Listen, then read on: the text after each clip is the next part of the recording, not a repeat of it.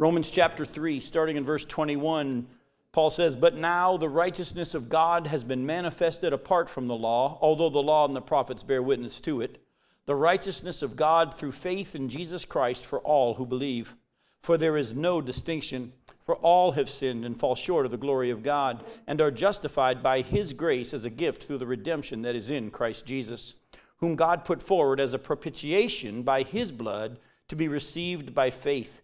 This was to show God's righteousness because in his divine forbearance he had passed over former sins. It was to show his righteousness at the present time so that he might be, be just and the justifier of the one who has faith in Jesus.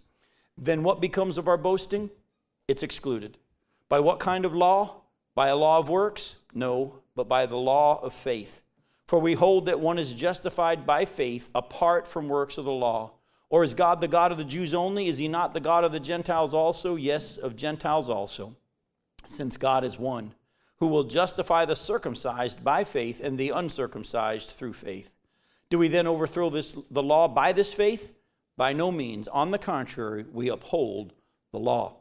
Now, when we were last together, we looked at a couple of these words there in verses 23 uh, and following says, For all have sinned and fall short of the glory of God and are justified by his grace as a gift through the redemption that is in Christ Jesus, whom God put forward as a propitiation by his blood to be received by faith. We dealt with the term justified and we dealt with the gift of grace. What we're going to look at tonight, and the two words we're going to look at and finishing this chapter, are the two words redeemed or redemption and propitiation. Propitiation is a word you've probably heard a lot, or if you've been in church or seen in the Bible. Hopefully, by the end of tonight, you'll be able to grasp it a little bit more, and I can't wait to show it to you. But let's deal with redemption first. This term redemption is tied to the old slave market, and it meant paying the ransom to accomplish the slave's release. Now, go with me to 1 Timothy chapter 2. 1 Timothy chapter 2. And look at verses 3 through 7.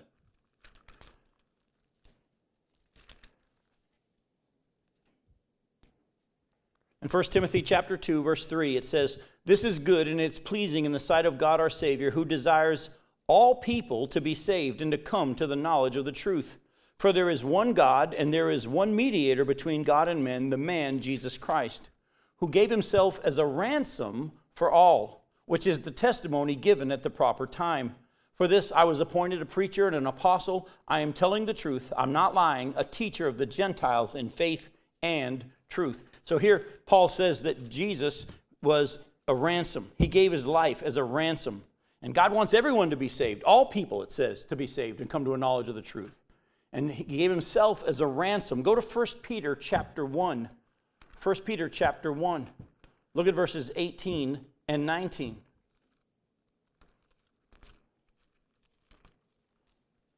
In 1 Peter chapter 1 verse 18 the scripture says knowing that you were ransomed from the futile ways inherited from your forefathers, not with perishable things such as silver or gold, but with the precious blood of Christ, like that of a lamb without blemish or spot. So here again, we see the term ransom being used. We were ransomed, we were bought from our slavery by who?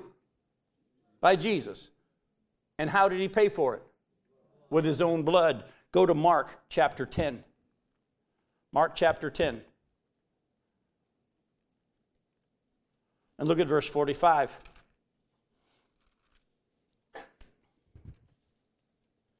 Jesus himself said it, for even the Son of Man came not to be served, but to serve and to give his life as a ransom for many. Now, now we're going to deal with a question that most Christians will get wrong. So I'm not going to ask it to you and put you on the spot and embarrass you.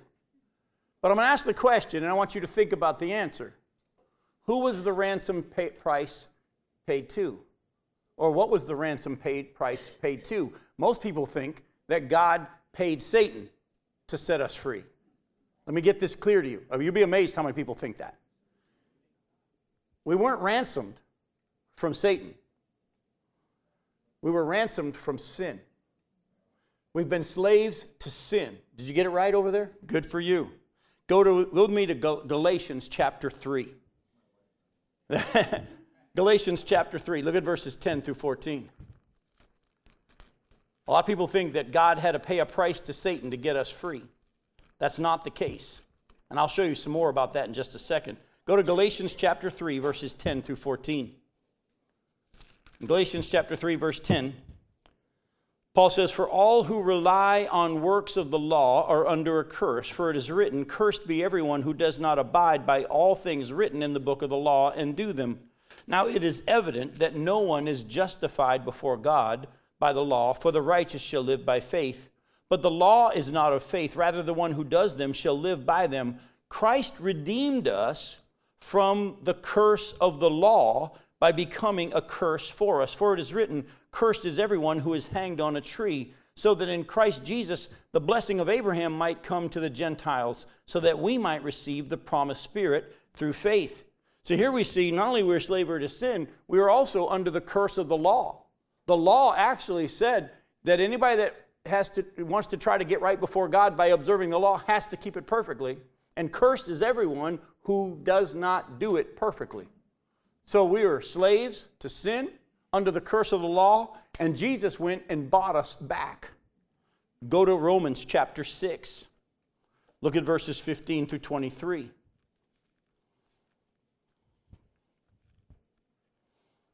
Romans chapter 6, verses 15 through 23. Paul says, What then? Are we to sin because we're not under the law but under grace? By no means. Do you not know that if you present yourselves to every, anyone as obedient slaves, you are slaves of the one whom you obey, whether of sin, which leads to death, or of obedience, which leads to righteousness? But thanks be to God that though you that you who were once slaves of sin have become obedient from the heart to the standard of teaching to which you are committed, and having been set free from sin and have become slaves of righteousness, I'm speaking in human terms because of your natural limitations. For just as you once pre- presented your members as slaves to impurity and lawlessness, le- leading to more lawlessness, so now present your members or your body parts as slaves to righteousness, leading to sanctification. He goes on and he says, For when you were slaves of sin, you were free in regard to righteousness. But what fruit were you getting at that time from the things of which you're now ashamed? For the end of those things is death. But now that you have been set free from sin and have become slaves of God, the fruit you get leads to sanctification, and its end is eternal life. For the wages of sin is death, but the free gift of God is eternal life in Christ Jesus our Lord. Did you catch how many times it kept saying you were slave to sin, slave to sin, slave to sin? Jesus came and bought us back.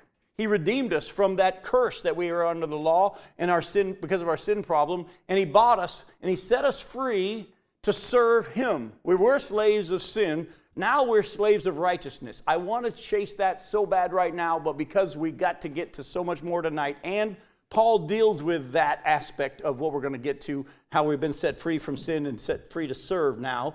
Uh, uh, and I'm going to deal with that later on. So just keep this in mind. And we're going to get to that term, slaves of righteousness, later on. And that the depth of it is pretty cool. When you start really understanding how you're really set free from sin, and sin has no power over you anymore, and you are now a slave to righteousness, and you have the power of Christ within you to give you victory over sin. When Christians really understand what's been accomplished at the cross, it, will it, blow your mind. We understand that we've been set free in the sense that we're going to heaven when we die, and it's no longer going to keep us from getting to heaven. But a lot of us still struggle with sin in this life. Anybody that says he doesn't lies. But at the same time, a lot of Christians don't fully understand the power that's available to them now that they've become slaves of righteousness. We're going to deal with that more later on. We won't deal with that tonight.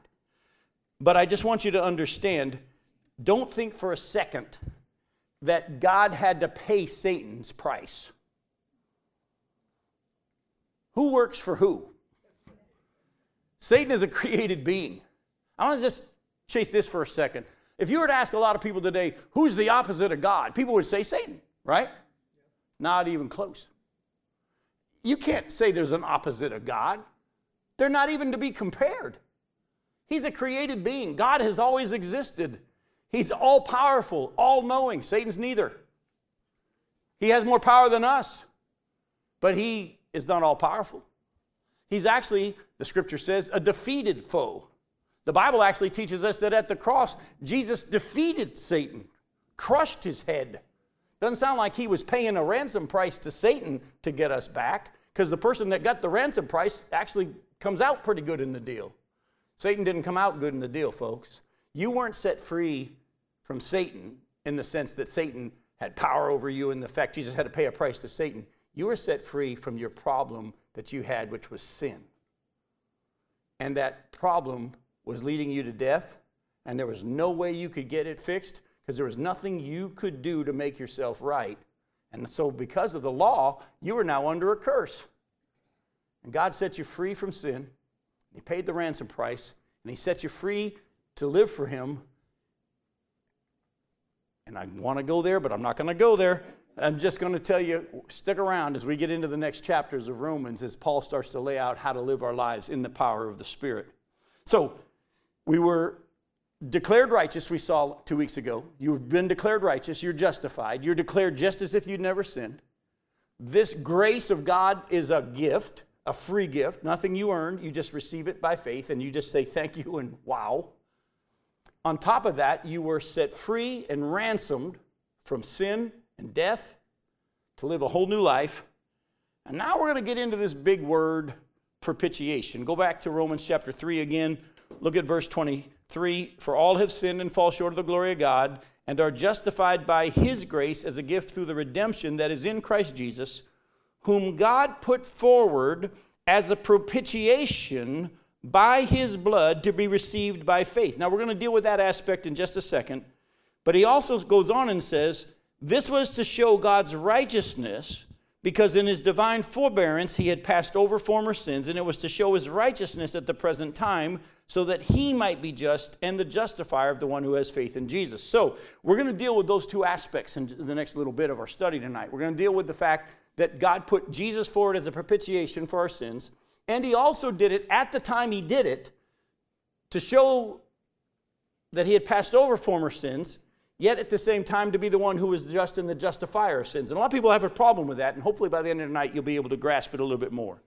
This word propitiation is a big word with a deep meaning. It means to satisfy or to appease or to meet the requirements. Go with me to Isaiah 53. You're not going to see the word propitiation, but you're going to see the meaning of propitiation back, way back in, in did I say Romans? Isaiah 53. Isaiah 53. I'm going to say, if you went to Romans 53, I don't want to, I want you to throw that Bible away. Go to, go to Isaiah 53 and look at verses 10 and 11. What is the definition of propitiation again? It means to do what? To satisfy or to appease, to meet the requirements. All right? Isaiah 53, look at verses 10 and 11. Yet it was the will of the Lord to crush him, he has put him to grief. Now, when his soul makes an offering for guilt, he shall see his offspring, he shall prolong his days. The will of the Lord shall prosper in his hand. Out of the anguish of his soul, he shall see and what? And be satisfied. By his knowledge shall the righteous one, my servant, make many to be accounted righteous, and he shall bear their iniquities. Do you remember what Jesus said right before he said, Father, into your hands I commit my spirit? What was the thing he said right before that? No, for forgive them, they don't know what they're doing, was at the beginning of the time on the cross. He said, It is finished. Tetelestai. The tel- tetelestai is a Greek term that actually means uh, paid in full. It's done, it's been accomplished. The payment for sin had been made. By the way, that's further evidence that Jesus went to the Father and he went straight to the Father. That's why he told the thief on the cross, Today you'll be with me in paradise. Unfortunately, a lot of us grew up in churches that had the Apostles' Creed and said that he went down to hell for three days and then rose. If he had to suffer in hell for three days after his death, it wasn't done. It was all accomplished at the cross. Jesus defeated Satan on the cross, and it was paid in full at that moment. God's requirements for sin to be paid for were satisfied at that moment. Now, false religions use this term to mean appease the anger of the gods. And man would have to do something to appease their God's anger. You notice a lot of false religions show that you have to do things to make the gods no ang- not angry anymore. Uh, they used to burn their children and offer them to their gods to appease their anger, or sacrifice virgins, or all these things. You had to do something to appease the anger of the gods. But that's not how this word is used in Scripture. And also, any teaching that says that Jesus had to appease God's anger toward mankind is a false teaching. For a lot of reasons. One of them is real clear, I hope. And that's John chapter 3, verse 16. For God was so angry at the world that he sent his son. Is that what it says? No. For God so loved the world that he sent his son. All right, so listen to me, folks. Any teaching that says that Jesus was going on our behalf to appease God's anger toward us is bad teaching. For another reason, it has Jesus feeling one way toward us and the Father feeling a different way. That's impossible because they're one. Jesus wouldn't feel one way about us and the Father another. I've heard lots of preachers over the years use the courtroom scene and how the Father is the judge and, and we're the guilty people and Jesus is our defense attorney and the Father says they're guilty, they've done this, they've done that, and then Jesus steps up and says, Daddy, I paid for them, and the Father says, okay, they're free. That's God feeling the Father feeling one way and the Son feeling a different way. Horrible illustration. Horrible illustration. Biblically, the Bible teaches that God loves us. Now, there's a wrath toward what? Sin. And you're going to see a little later on, if you reject God's payment for your sin, you're still in your sin. And when God's wrath towards sin is going to be meted out, guess who's going to be caught in the crosshairs? You, if you're still in your sin. God's hatred is towards sin. He doesn't hate mankind, He loves mankind. But at the same time, He is a hatred, a holy hatred for sin. Go to John chapter 17. Look at verses 1 through 8.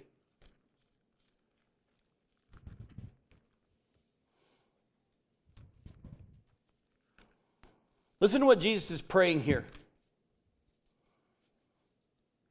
Right before the cross, Jesus prayed and he said, when it says, when Jesus had spoken these words, he lifted up his eyes to heaven and he said, Father, the hour has come.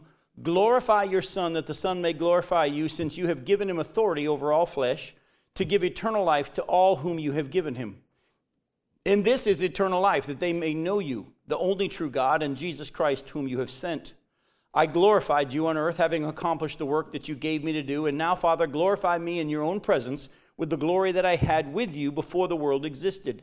I have manifested your name to the people whom you gave me out of the world. Yours they were, and you gave them to me, and they have kept your word. Now they know that everything that you have given me is from you, for I have given them the words that you gave me, and they have received them, and have come to know in truth that I came from you, and they have believed that you sent me. I share this with you to show you again. Jesus is saying, Father, I've done everything you told me to do. The words I gave him are your words. So when Jesus is saying, God loves you and He wants you to not go to hell, guess what? That's the Father's words. You want proof? Go to John chapter 14. John chapter 14, look at verses 6 through 10. John chapter 14, starting in verse 6, Jesus said to, to them, I am the way. He actually said this to Thomas, but they were all listening. Jesus said to him, I am the way and the truth and the life. No one comes to the Father except through me. And if you had known me, you would have known my Father also. From now on, you do know him and have seen him. Philip said to him, Lord, show us the Father, and it's enough for us. Jesus said to him, Have I been with you so long, and you still do not know me, Philip? Whoever has seen me has seen the Father. How can you say, Show us the Father? Do you not believe that I'm in the Father, and the Father's in me? The words that I say to you, I do not speak on my own authority, but the Father who dwells in me does his works. So again, when Jesus did what he did and said what he said, who was actually doing the speaking? The Father. You can't have any teaching that has Jesus feeling one way about you and the Father feeling another. Does Jesus love you? Yes, the Father loves you too, even if you're lost. His hatred is towards sin. Now you say, wait a minute, Jim, I can show you lots of passages in the Bible where it says God hates the wicked. That's true. But if you do a study of the scriptures, the wicked are those who are described as the ones who reject God's offer for their sin. We're all wicked, but He loves us all. But if you stay in that condition, knowing the truth and reject it, that's the blasphemy of the Holy Spirit. That's the only thing that can't be forgiven. It's not covered by the blood of Jesus on the cross. And because of that, you, when you face your Creator, will experience His wrath towards sin, and you're in your sin. And you're going to receive that. Go to Luke 23. Again, keep in mind who was speaking through Jesus at this time because they both feel the same way. Luke 23, verses 32 through 43. Luke 23, starting in verse 32. Two others who were criminals were led away to be put to death with him. And when they came to the place that is called the skull, there they crucified him, and the criminals, one on his right and one on his left. And Jesus said, Father, forgive them, for they know not what they do. Now, does Jesus feel one way and the Father feel a different way? We've already shown you that the words are his words. The actions are his, the Father's actions. And they cast lots to divide his garments. And the people stood by watching, but the rulers scoffed at him, saying, He saved others, let him save himself. If he is the Christ of God, his chosen one. The soldiers also mocked him, coming up and offering him sour wine, and saying, If you are the king of the Jews, save yourself. There was also an inscription over him, This is the king of the Jews. One of the criminals who were hanged railed at him, saying, Are you not the Christ? Save yourself and us. But the other rebuked him, saying, Do you not fear God, since you're under the same sentence of condemnation? And we indeed justly, for we're receiving the due reward of our deeds. But this man has done nothing wrong. And he said, Jesus, remember me when you come into your kingdom. And he said to him, Truly I say to you, today you will be with me in paradise. Hang on for a second. Has Jesus cried out tetelestai yet? No. It hadn't been paid fully yet. But the heart of the Father toward this lost individual on the cross was that's all I've been looking for, even in the Old Testament as well as the New, is faith in my provision for your sin. You're going to heaven. Even though the price hadn't been fully paid. People think that once the price had been fully paid, then God's anger, anger and wrath toward man has been appeased. No, the heart of the Father was being demonstrated to this man there before the payment was fully made. So, again, what's being appeased? God's wrath towards sin. Folks, I, I, don't have time tonight to take you to all the passages that show this, but God's wrath towards sin is serious and it must be dealt with. Go to Psalm 99. For God to ignore sin and just say, you know what, I'll just let it go or I'll just forgive you, without there being a payment for your sin, would diminish the holiness of God, would make God out to be a liar. Go to Psalm 99, look at verse 8.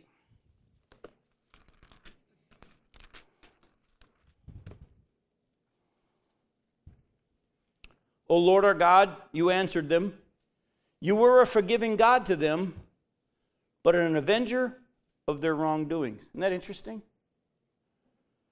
You answered them, you were, you were a forgiving God to them, but an avenger of their wrongdoings. One of Becky's relatives used to say to her, I love you, I just hate your low down ways.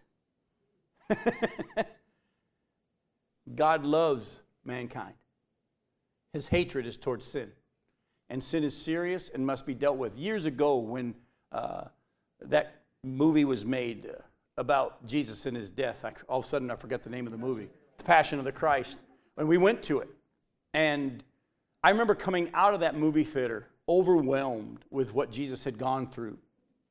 We know that he was beaten, we know that he was crucified, we know all that. But interestingly enough, if you look at the gospel accounts of Jesus' death, it doesn't really get into much detail about how much blood and all this stuff. But you know he went through quite a bit for the point that he died before they had to break his legs, also to fill scripture and all. He went through way much more than the others did. But when it was just portrayed, and to be honest with you, and, and I really mean this, people say, oh, it was too gory, too bloody. Hang on. I don't think it was gory enough according to the scriptures because you could still recognize the actor who was playing Jesus. The scripture says he was beaten so badly, he was beaten beyond human recognition. But as bad as it was, as much as we saw in the movie, I remember walking out of that theater thinking, if Jesus went through all that to take away my sin, why do I like holding on to it? That was really convicted. He went through all that to take it away. Why do I like to hold on to it sometimes?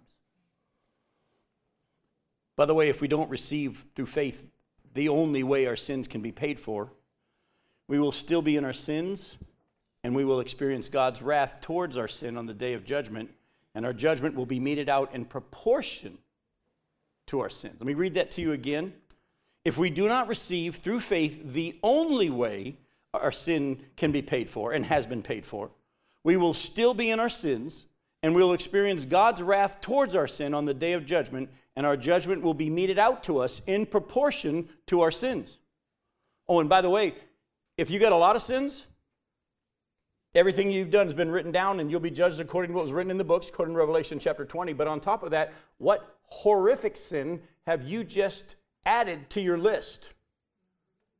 The unforgivable sin, which is the rejection of the Holy Spirit's call to salvation and you trampled underfoot the blood of the covenant. Go to Colossians chapter 3. Colossians chapter 3, look at verses 5 and 6.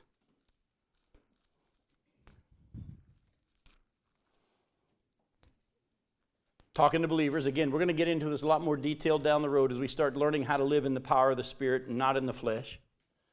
But put to death, therefore, what is earthly in you sexual immorality, impurity, passion, evil desire, and covetousness, which is idolatry. On account of these, the wrath of God is coming. Why is the wrath of God coming? Because of sin. It's coming.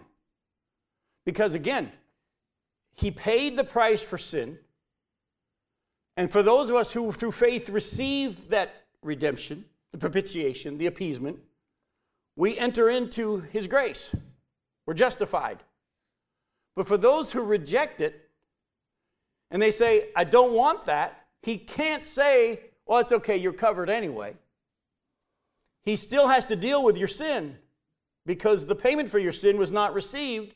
You still owe your bill. It's kind of like if you go and eat a meal at a restaurant and I come up to you and say, um, I paid your bill for you, and you say, No thanks, I'll pay my own bill, take it back. You still owe the bill. Do you understand? If you say, no, no, give him his money back, I don't want it, you still owe your bill. And his wrath is towards sin. Those who are still in their sin still owe the bill. And there's a wrath coming, folks. If you just want a picture of it, get our book that's over there on the table about what's going to happen next during the tribulation period when Jesus starts to do what he does and the seals are opened and he comes back and he judges the world for their sin. Folks, you do realize the Bible says that this whole earth is going to be destroyed and remade over for the millennial kingdom, but destroyed because of the wrath of sin. Sin's under the, the earth is under the curse too, remember? Man was cursed, sin was cursed. I mean, sorry, the earth was cursed. Every body of water on this earth is eventually going to turn to blood. Every mountain is going to be leveled. The islands are going to disappear. There's going to be a reworking of the earth and judgment that is so severe. There's going to be demons released like they haven't been. They've been there have been demon activity on the earth all throughout time, but there's going to be a demon activity during that time period that is going to be so torturous you just you don't even want to be here, folks. There is a judgment and a wrath of God towards sin that is coming. Go to Ephesians chapter five. Back up a couple of books from Colossians 3 and go to Ephesians chapter 5. Look at verses 1 through 8. Therefore, be imitators of God as beloved children, and walk in love as Christ loved us and gave himself up for us, a fragrant offering and a sacrifice to God. But sexual immorality and all impurity or covetous must not even be named among you, as is proper among saints. Let there be no filthiness, nor foolish talk, nor crude joking, which are out of place, but instead let there be thanksgiving. For you may be sure of this, that everyone who is sexually immoral or impure or who is covetous, that's an idolater, has no inheritance in the kingdom of Christ and of God. Let no one deceive you with empty words, for because of these things the wrath of God comes upon the sons of disobedience. Therefore, do not become partakers with them, for at one time you were darkness, But now you are light in the Lord. Walk as children of the light. Again, more evidence of where we're going to be going on how to live in the Spirit, not in the flesh. We've been set free from sin, become slaves of righteousness. We have within us now the same power that rose Jesus from the dead to give us victory in these mortal bodies over sin and to live a, a life that the world will say, okay, there's something supernatural about you. You're not even be, you're not even doing the stuff that we're doing. But unfortunately, in the church, even then, Paul was writing to Christians who have been redeemed, who have been saved, and he was saying, Look, this stuff that was of your former way of life, the wrath of God is coming because of those things. Let's learn how to put them away. Let's learn how to start living in the new life. And we're going to get into that. Again, man, I'm fighting to preaching down that road now, but I'm not going to because we're going to cover it later in Romans. But let me just say this to you the wrath of God is coming because of sin. And if, he's, if it's coming because of sin, why do we look like the people who are going to be wrathed, if you will? We shouldn't look like them. Go to Romans chapter 2. Look at verses 1 through 11. Therefore, you have no excuse, O man, every one of you who judges. For in passing judgment on another, you condemn yourself because you, the judge, practice the very same things. Now we know that the judgment of God rightly falls on those who practice such things. Do you suppose, O oh man, you who judge those who practice such things, yet do them yourself, that you will escape the judgment of God? Or do you presume on the riches of his kindness and forbearance and patience, not knowing that God's kindness is meant to lead you to repentance? But because of your hard and impenitent heart, you are storing up what? Wrath for yourself on the day of wrath when God's righteous judgment will be revealed. Again, speaking to those who have not, not received God's offer and payment for their sin, He's been patient, He's been kind, He's, he's passed over former sins. We're going to get to that a little bit later on in our study. He's going to render to each one according to his works. So, those who by patience and well doing seek for glory and honor and immortality, he'll give eternal life. But for those who are self seeking and do not obey the truth, but obey unrighteousness, there'll be wrath and fury. There'll be tribulation and distress for every human being who does evil, the Jew first and also the Greek. But glory and honor and peace for everyone who does good, the Jew first and also the Greek. For God shows no partiality. So, here in this section we've already studied, where Paul was kind of laying out look, um, before you start making yourself a judge of everybody else, are you a sinner too? Yeah. And he says, so keep that in mind because the wrath of God's coming, but he's been patient with you. His kindness is wanting to lead you to repentance. But if you reject it, the wrath of God's coming. And as we've already seen, those phrases, Jew first and also the Greek, are tied to how much was revealed to them. And the more that's been revealed to you, if you reject it, the more you'll be judged in, in comparison. So, how did Jesus' death for sin appease God's wrath towards sin? How did Jesus' death for sin appease God's wrath towards sin? Through the blood. But actually, through his sinless life, his blood offered on our behalf in his resurrection from the dead. It's very important, but it's the blood. But you got to keep in mind, he kept giving a picture of the payment for sin all along. Blood had to be shed. But as the Hebrew writer said, if the blood of bulls and goats could actually take away sins, they wouldn't have had to keep offering them every year because they would have been taken care of. But the fact that they had to be offered over and over was God showing you this ain't fully covering it. I'll get right to you in a second. On top of that, as you're going to see later on, and we don't have time tonight, but the book of Hebrews talks about how Jesus had to be made like his brothers. He had to be like us in every way. Because man sinned, man had to die for man's sin. And so, through his sinless life, through his blood on our behalf, and through his resurrection from the dead. Go ahead, you had a question. Yeah, so it's always he who knew no sin. Exactly. Became sin for us. That's it. That we could be the, the righteousness. But so my, in the propitiate, propitiation, mm-hmm. my version says forbearance, and I'm seeing through all out, like some says patience, but it goes back to forbearance, and forbearance is basically the forgiveness of a debt in the legal term. Mm-hmm. So it was he forgave our debts. Yes, he definitely forgave our debts, but someone still had to pay it. You just can't say that the debt was forgiven and no, it was not paid. It had to still be paid. Go ahead. My comments say propitiation, the mercy seat. Yes, and actually, that's a, we're gonna, we don't have time to get into that depth of it. But actually, if you look in the word, the Hebrew term of term translated propitiation, it means mercy seat. It's the that part of the ark of God. He, he exactly. It all is pointing to, to Jesus. And we're going to take a look at script, a lot of scriptures that deal with that, but that's a great point. So let's take a look at what the scripture has to say. My prayer is that as we go through these scriptures, and we got time, I think, to do so, we're going to have to move a little quick here, but get your pen out because I want you to spend some time really meditating on some of these. Go to Colossians 2. You're going to start seeing this word propitiation jump off the page, and also the whole concept of Jesus' blood paying for our sins. Go to Colossians chapter 2. Look at verses 11 through 15.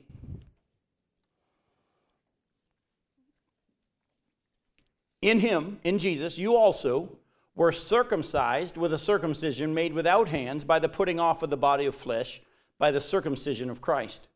Having been buried with him in baptism, in which you were also raised with him through faith in the powerful working of God, who raised him from the dead. And you, who were dead in your trespasses and the uncircumcision of your flesh, God made alive together with him, having forgiven us all our trespasses by canceling the record of debt that stood against us with its legal demands. This he set aside, nailing it to the cross. He disarmed the rulers and authorities and put them to open shame by triumphing over them in him. Now, I'm pretty sure everybody in this room knows what's involved in circumcision, right? There's flesh that is cut away and then done. What, what do they usually do with it? Throw it in the trash. The flesh is cut away. And this is a picture of what is, happens to us. We are in our sin, we're fleshly. And Jesus came and circumcised us. He took our flesh and did what? Cut it off and put it away so that we would live, live in newness of life. And he disarmed the rulers and authorities that had control over us. He defeated them at the cross. He met the debt. This is what you just talked about there. Uh, uh, the, the, the debt that was against us. He paid it. He paid the debt for us. Go to Romans chapter 8. Paul gets even a little more clear here in Romans chapter 8. Look at verses 1 through 11. Now, stick with me here because we're going somewhere with this. Romans chapter 8, verses 1 through 11. There is therefore now no condemnation for those who are in Christ Jesus, for the law of the Spirit of life has set you free in Christ Jesus from the law of sin and death. For God has done what the law, weakened by the flesh, could not do. By sending his own Son in the likeness of sinful flesh, and for sin he condemned sin in the flesh, in order that the righteous requirement of the law might be fulfilled in us who walk not according to the flesh, but according to the Spirit. For those who live according to the flesh set their minds on the things of the flesh, but those who live according to the Spirit set their minds on the things of the Spirit. For to set the mind on the flesh is death, but to set the mind on the Spirit is life and peace. For the mind that is set on the flesh is hostile to God, for it does not submit to God's law. Indeed, it cannot. Those who are in the flesh cannot please God. You, however, are not in the flesh, but in the Spirit, if in fact the Spirit of God dwells in you. If anyone who does not have the Spirit of Christ doesn't belong to him. But if Christ is in you, although the body is dead because of sin, the Spirit is life because of righteousness. If the spirit of him who raised Jesus from the dead dwells in you, he who raised Christ Jesus from the dead will also give life to your mortal bodies through his spirit who dwells in you. Look what he says. If you have been set free from sin and become slaves to righteousness, if you have been uh, circumcised, not done by hands, but done by the Spirit, where He took your flesh and cut it away and threw it away. You're no longer in the flesh, but in the Spirit, because Christ has given you His Spirit and seals you. You're in Christ. There's no condemnation for those who are in Christ. And then he says, Look, what man couldn't do because of sinful flesh, Jesus did. How come Jesus was able to live in the flesh yet not sin? There's more than just the fact that he was God. Not more than the fact that he did what the Father told him. He had flesh just like you and me. Kind of.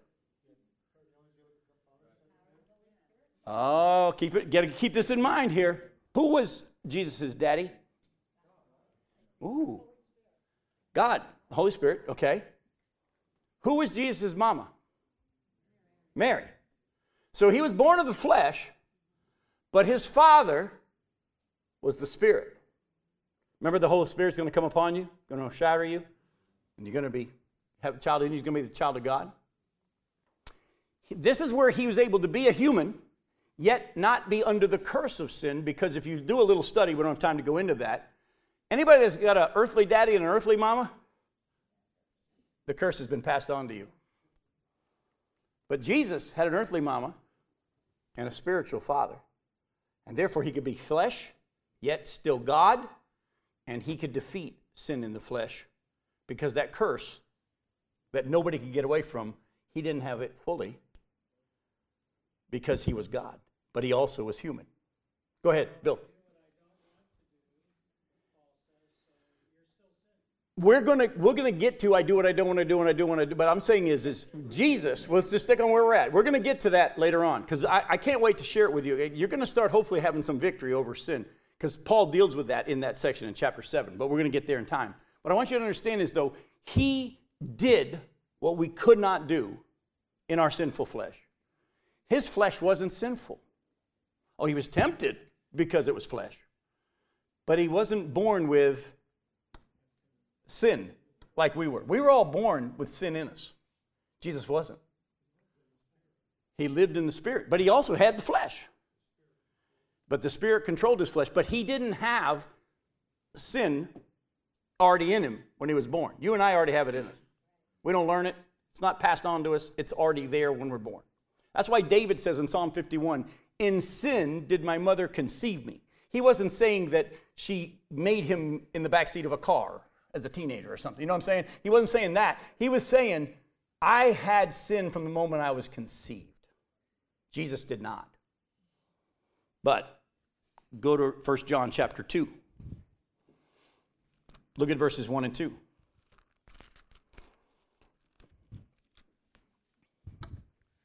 Again, along the line of what you were talking about, Bill. My little children, I'm writing, the, writing these things to you so that you may not sin. But if anyone does sin, we have an advocate with the Father, Jesus Christ, the righteous. He is the what? Propitiation for our sins, and not only for ours only, but also for the sins of the whole world. Again, here we see that Jesus died for everyone, but not everyone's going to go to heaven. You either receive the gift or you're still in your sin. But the payment was made. The appeasement for their sin has been paid.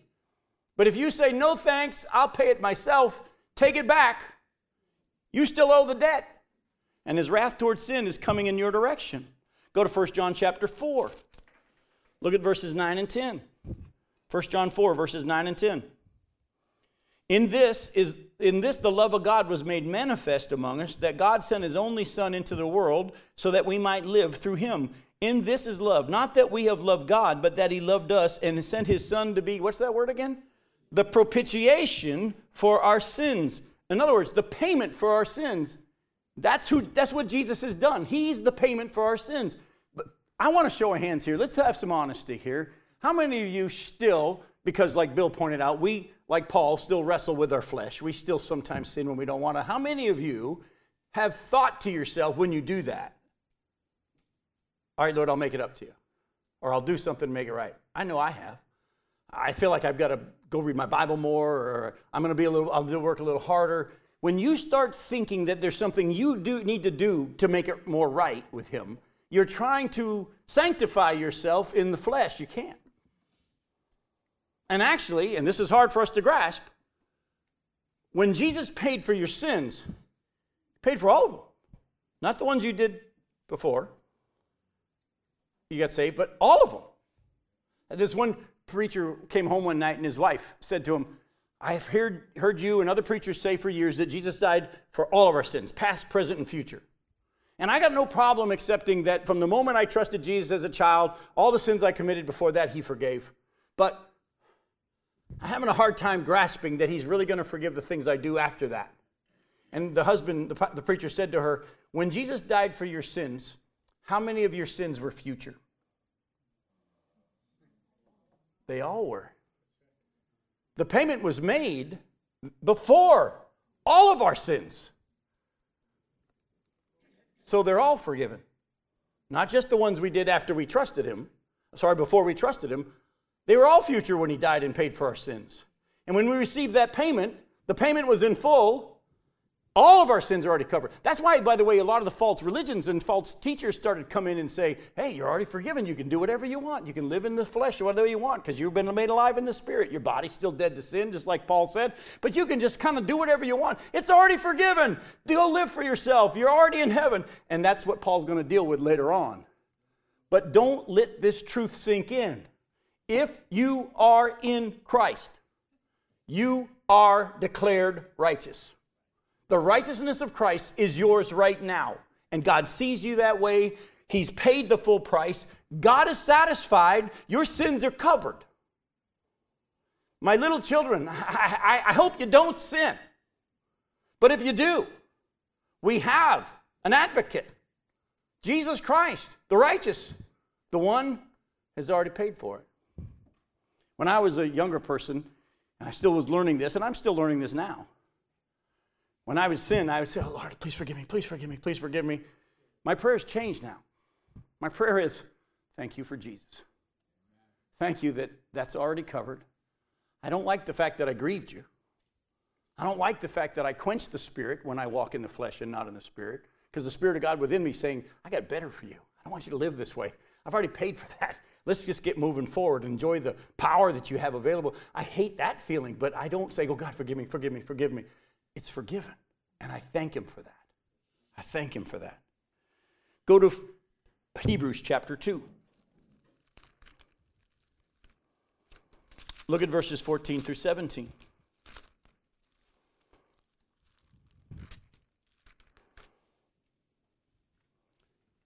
Since therefore the children share in flesh and blood, he himself likewise partook of the same things that through death he might destroy the one who has the power of death, that is, the devil, and deliver all those who through fear of death were subject to lifelong slavery. For it's surely not angels that he helps, but he helps the offspring of Abraham.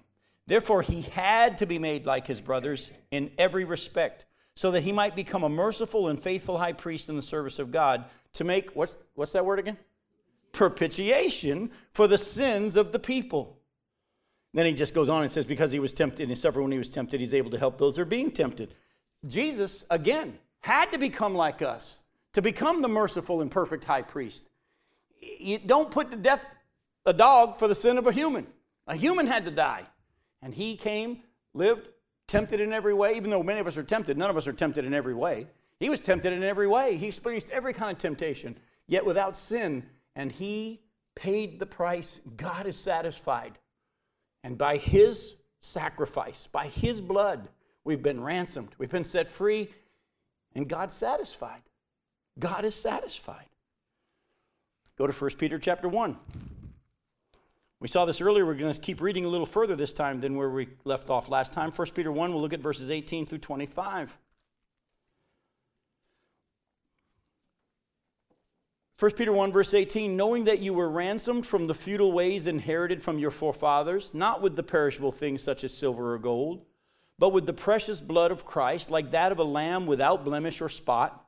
He was foreknown before the foundation of the world, but was made manifest in the last times for the sake of you, who through him are believers in God, who raised him from the dead and gave him glory, so that your faith and hope are in God having purified your souls by your obedience to the truth for sincere brotherly love, love one another earnestly from a pure heart, since you have been born again. Past tense, it's already accomplished. Not, not of perishable seed, but of imperishable, through the living and abiding word of God. For all flesh is like grass, and all its glory the flower of the grass. The grass withers and the flower fails, but the word of the Lord remains forever. And this is this word is the good news that was preached to you. So, Jesus has declared us righteous because of his sacrifice, because of his righteousness that's been given to us. And that's been a promise from God. You've been given and purchased, given a righteousness and purchased righteous. God purchased righteousness through a seed that's imperishable. It's well, let me just say this to you. If you have Christ Jesus in you, you're going to heaven whether you like it or not. That's just the way the scripture is. If you have been sealed by him, Jesus himself said, I will lose none that the Father has given me.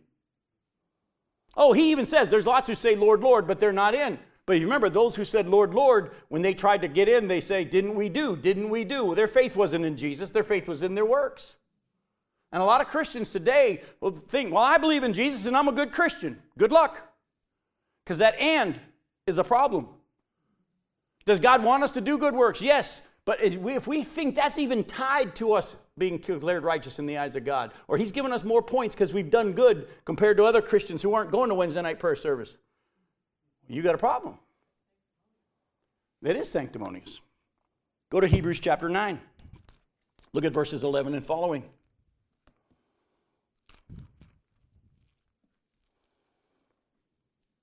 Hebrews chapter 9, starting in verse 11. We'll go to verse 28. But when Christ appeared as a high priest of the good things that have come, then through the greater and more perfect tent, not made with hands, not that is not of this creation, he entered once for all into the holy places, not by means of the blood of goats and calves, but by means of his own blood, thus securing an eternal redemption. For if the blood of goats and bulls and the sprinkling of defiled persons with the ashes of a heifer sanctify for the purification of the flesh, how much more will the blood of Christ, who through the eternal Spirit offered himself without blemish to God, purify our conscience from dead works to serve the living God? Now, before we read any further, when Jesus offered his blood, when his blood was shed on the cross, he says it's paid in full. Tetelestai, what's the next thing he says? Father, into your hands I commit my spirit. Hebrews now tells us where did he go? He went into the Holy of Holies, the temple that's really in heaven. The one that's on earth was just a picture of the one that's in heaven. And he went into that one with his own blood on our behalf. If the blood of bulls and goats can cover your flesh for a little bit, how much more will the blood of Jesus, through his eternal spirit, offered once for all, cover you? Go to verse 15. Therefore, he is the mediator of a new covenant, so that those who are called may receive the promised eternal inheritance, since a death has occurred that redeems them from the transgressions committed under the first covenant. For where a will is involved, the death of the one who made it must be established. For a will takes effect only at death, since it's not in force as long as the one who made it is alive. Therefore, not even the first covenant was inaugurated without blood. For when every commandment of the law had been declared by Moses to all the people, he took the blood of calves and goats, and with water and scarlet wool and hyssop, and sprinkled both the book itself and all the people, saying, This is the blood of the covenant that God commanded for you. And in the same way, he sprinkled with the blood both the tent and all the vessels used in worship. Indeed, under the law, almost everything is purified with blood, and without the shedding of blood, there is no forgiveness of sins. Thus, it was necessary for the copies of the heavenly things to be purified with these rites, but the heavenly things themselves with better sacrifices than these. For Christ has entered not into holy places made with hands, which are copies of the true things, but into heaven itself, now to appear in the presence of God on our behalf nor was it to offer himself repeatedly as the high priest enters the holy places every year with the blood not his own. For then he would have had to suffer repeatedly since the foundation of the world. But as it is, he has appeared once for all at the end of the ages to put away sin by the sacrifice of himself. And just as it is appointed for man to die once, and after that comes judgment, so Christ, having been offered once to bear the sins of many, will appear a second time, not to deal with sin, but to save those who are eagerly waiting for him. Now, I don't know how many of you noticed in the last two passages that I read, there were references made to God's patience with man's sin. Yet a serious dealing with sin had to be made. Did you catch it? He was saying that all those sacrifices that the law said were a picture of who? And in the mind of God, he was sacrificed before the foundation of the world, but made manifest in these last days for your sake. In other words, God's plan all along that the payment was that the payment for sin was going to be him, himself in the form of his son, taking on human form, living without sin, dying in our place. It's been that way all along. All the other stuff was pointing to that time. If you remember back as we read in, in our last other verse there in, in 1 Peter chapter 1, verses 18 again, go back and look at it real quick. 1 Peter chapter 1, verses 18 and following, you're going to see a picture of what Paul's talking about in, first, in Romans chapter 3. Look at verse 20. He was foreknown before the foundation of the world, but it was made manifest in the last times for the sake of you. Go back to Romans 3. Look at verse 24. We're all justified by God's grace as a gift through the redemption that's in Christ Jesus, whom God put forward as a propitiation by his blood, to be received by faith. This was to show God's righteousness, because in his divine forbearance he had passed over former sins. It was to show his righteousness at the present time, so that he might be just and the justifier of the one who has faith in Jesus. In other words, Jesus' death was planned before the foundation of the world, and the mind of God was already done because God sees it all as, as now. But in, for our sake, it was made manifest, for our sake, especially for the people on this side of the cross. But all those people of the Old Testament, the only way they ever could be given righteousness was by what? Faith. Back to Abraham, it was given him. Before he was even circumcised, he was declared righteous because of his faith in God's promise. Listen, all along, the fact that God let people live even because of their sin until the time of Christ shows his patience, his forbearance, but it had already been paid for in the mind of God. So when Abraham believed God, God gave him righteousness. Why? Because in the mind of God, Jesus has already paid for his sin. Do you understand it? It happened in time, 2,000 years ago now. It happened in time for our people on our sake, sake that we can see that. But in the mind of God, it's already been done. And it's always been by faith. But he not only prior had given people righteousness because he knew that Jesus' death was going to cover it, he also showed it publicly. He was manifest he was put forward, all these terms are being used in the Bible, so that God would display that He was the one who is just and the one who's a justifier of people's sins. In other words, God can't just say, ah, it's forgiven. He shows you the seriousness of it through the cross of Jesus and that He was the one who paid for it, no one else. He did it Himself. What did Jesus say? No one takes my life. I lay it down willingly. I have the authority to lay it down, I have the authority to raise it up. By the way, if you ever dealt with people that are dying, there's a dying process and a death rattle. Jesus didn't have a death rattle. He was actually talking coherently right up to the end. Father, into your hand I commit my spirit. And he was gone. They went to break the legs of everybody to speed up their death. It's interesting to me that the Bible says that they went and broke the legs of one of the thieves, and then they went and broke the legs of the other thief. By the way, where was Jesus? In the middle. Wouldn't you, if you're breaking legs, go boom, boom, boom? But these guys, even though they're acting all tough, even knew there's something different about this guy. I'm going to hold off till the last moment to get this guy's legs. They broke legs, went around Jesus, broke the other guy's legs. They go back to break his, and he was already gone. Did he die? Yes, he died. It was a real death. His spirit was separated from his body. His spirit went to be with the Father, but it was intentional. Man didn't do it. He laid his life down.